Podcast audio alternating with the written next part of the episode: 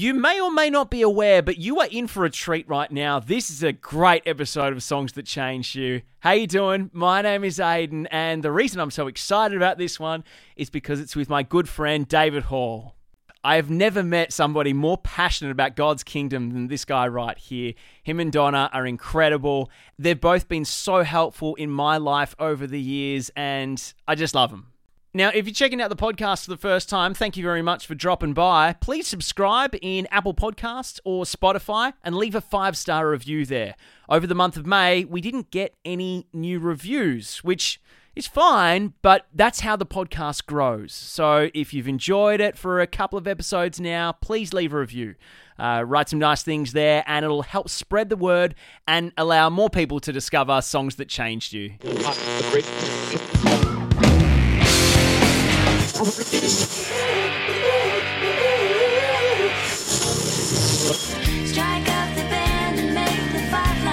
Peasants Point.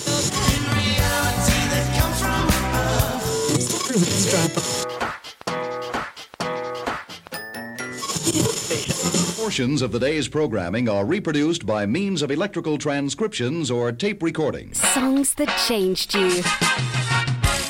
Today, joining me to talk music uh, in a much anxious state, I would say.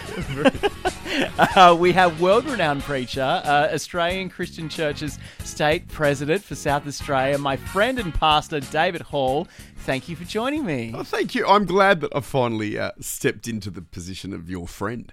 Absolutely, you're my friend. Took a while. You, I'm, you're a slow I'm burn. honoured to call you my friend. I'm honoured to call you my friend. It just took about six years before I feel like you admitted it. At first, you weren't you weren't making it easy. I don't think that's entirely true, but obviously that's the way I'm perceived. Apparently. To the listening audience, it's very true. Hey, we're here to talk about songs that have changed you, songs that have had an impact on your life. Mm-hmm. And I threw this out to you, what, like a week ago?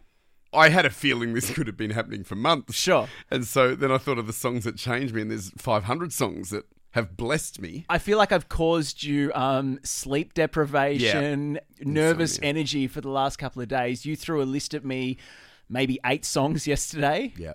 and we've got one now. We got one What song has changed you? song called Ancient of Days that I'm not exactly sure who the authors are, but Ron Kenoly, the worship leader, mm-hmm. He he really made that song famous.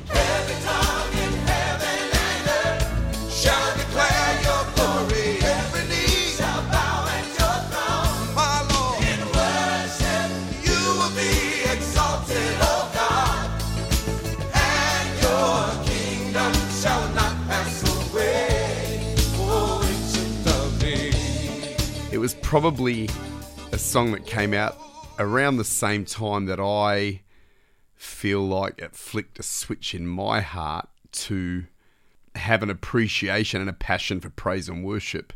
It's a song that I look back on that put, I, I think, a real hunger in my heart for the things of God to to to to be a worshipper, a praiser, and somebody that worships God. But I also feel like it's when I think He brought two worlds together. His praise and worship did. In what way? I think you had African American gospel music, which I still think is the best music you're ever going to hear in your life. If you ever uh-huh. go and listen to G.E. Patterson, Bishop G.E. Patterson having church with the saints, or Bishop Carlton Pearson, I mean, they're awesome. But really, there was a time where you heard that kind of music in, you know, African American churches, and then you had white music that was basically like what you'd hear in those churches, but had no feel, no funk, no groove. No, was, Ron Kenoly brought the two worlds together, and I think changed the face of worship globally. I think he'll go down as a pretty major influence in modern praise and worship. It's interesting you bring that up, and I want to get to his past in a second. But let's set the scene. You would have heard this roughly early '90s, so you're we're talking I like think I must have been like grade six or grade seven. Yeah, so like, like 93, 94. 10, 11, 12, around that sort of age bracket. Yeah, I was born in 81. Yep. So tell me about your life at that point. I had a criminal past. no, no, no, I didn't. I didn't. I, I, to be honest with you, just a just a regular kid. Had you found God for yourself at that point, or was it still almost like through your parents, if you know what I mean? That Yeah, I, I can tell you, I had my own revelation of Jesus a little later than that. But I feel like all of this put a desire to serve God in my It's heart. it's a grounding, yeah. Absolutely. I think I think often we as pastors go when you pray the prayer, you've closed the deal. You've asked Jesus into your heart, but it's the Holy Spirit that leads us. And so there can be so many markers that to take you from lost to found. And there's a moment, you know, for sure, but it can can happen over time. Not everyone has like a flick of a switch and it's Yeah. an instant change. For a lot of people, it's just a gradual build, gradual build, gradual build. This Yeah. music gets louder and louder and louder, uh, and and then it's oh, all of a sudden I am or I Yeah, but I, there is a moment of regeneration, definitely, where you are converted. For you go from darkness to light. no, but I mean Yeah. as in like you don't almost realize that that's getting louder and louder, and louder. That voice in the back of your head, you know. Yeah, well, I think for some, I grew up in a Christian home, and so like I, my past, what did I do wrong? Bit my sister a couple of times. She bit me. You're a biter. No, not really.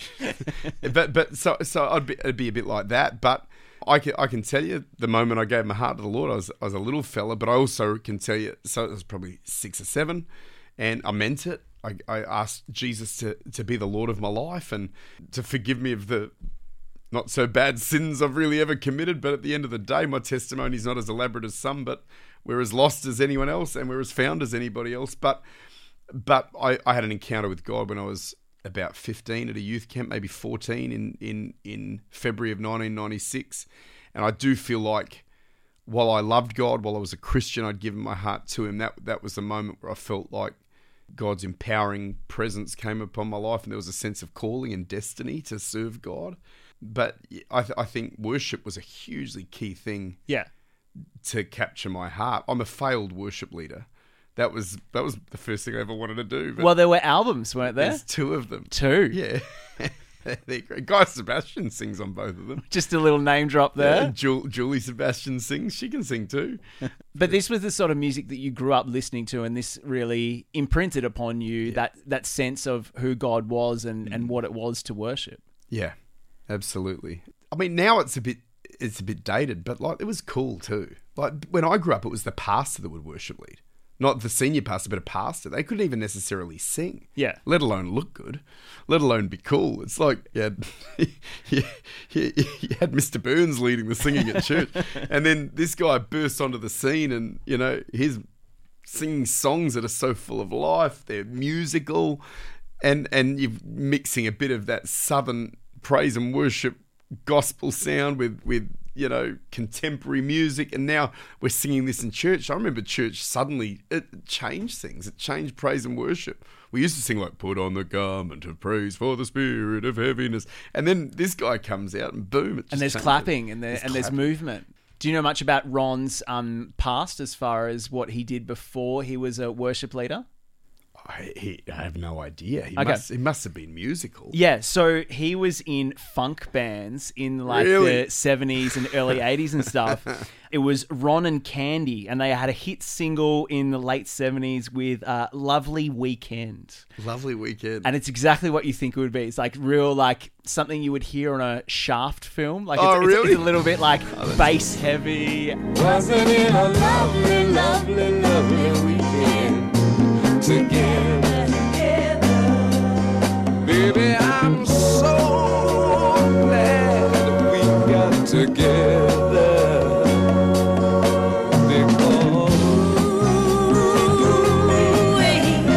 So he had this sort of like soul career for sort of like 10 or so years that never really took off to sort of household name sort of level. Mm-hmm.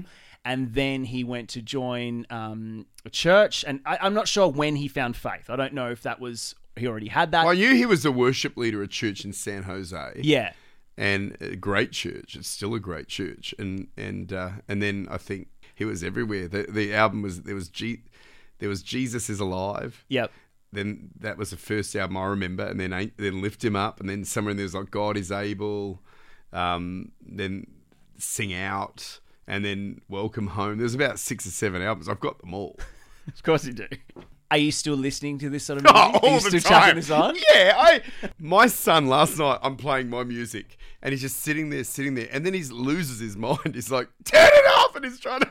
He can't handle it. He wants to listen to Planet Boom, Hillsong, Young and Free, The Uh, next generation. little Yeah. bit, little bit Ed Sheeran, Eli, Taylor Swift, which is uh, Well, let's talk about that. How important is the the music? Do you think that we surround ourselves on a daily basis? You're you're trying to raise young boys that in a faithful environment. firstly, words were never first used for communication. They were actually used for creation. First time words that we know of were spoken, God said, Let there be light, and, and something happened when He did that. And music was never actually created for entertainment. Its first purpose that we see is even if we take the Bible at its word, historically, the first record of music is worship. And I believe that, you know, what, what we listen to ha- has a massive impact on our spiritual life. And, you know, I'm not a legalist at all about, you know, you can absolutely enjoy enjoy things and I'm not suggesting that like you have to listen to Ron Kenoly every minute of every day. Break it up, but but I I do think you fill you fill your house, you fill your car. Really do believe the presence of God's on that. You're singing songs that declare the truth of the gospel and and the goodness of God. I I, I think that has a I don't think I I believe it's a, it's a game changer. I, I I try to fill my car with worship and praise and you know your worship you have a heart towards God in worship. It is amazing how a lot of your cares can subside. And I have a lot of cares, you know, and I'm sure people listening to the podcast have a lot of cares. And I do think when we worship God, that is one way we cast our cares on Him.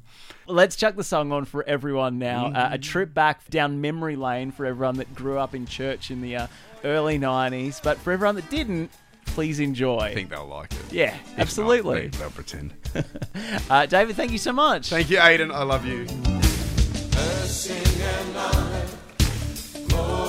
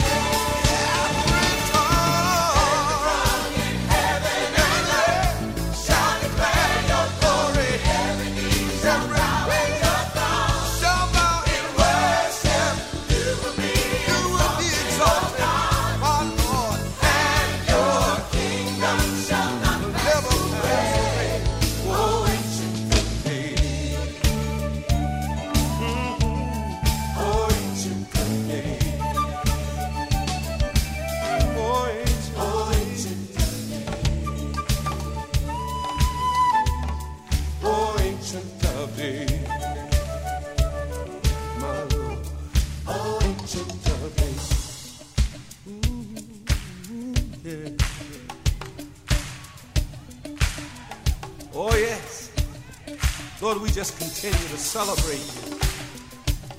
We worship you not only with our mouths and with our hands clapping and feet dancing, but Lord, we, we even worship you on our instruments tonight.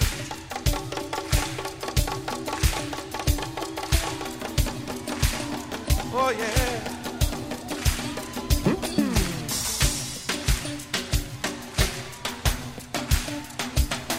Oh,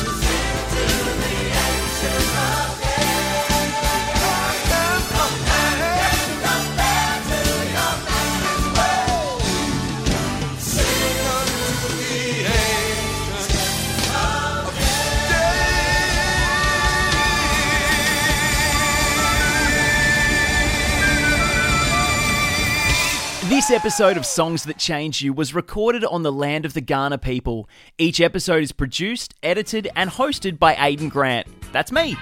I'd like to also thank Zach Spencer for additional audio assistance and Pastor David Hall for helping support the show. If you like what you heard, please leave a five star review on Spotify or Apple Podcasts. Or if you want to get in touch, maybe you have a guest suggestion or any kind of feedback, please email aideng at hotmail.com. Thanks for listening.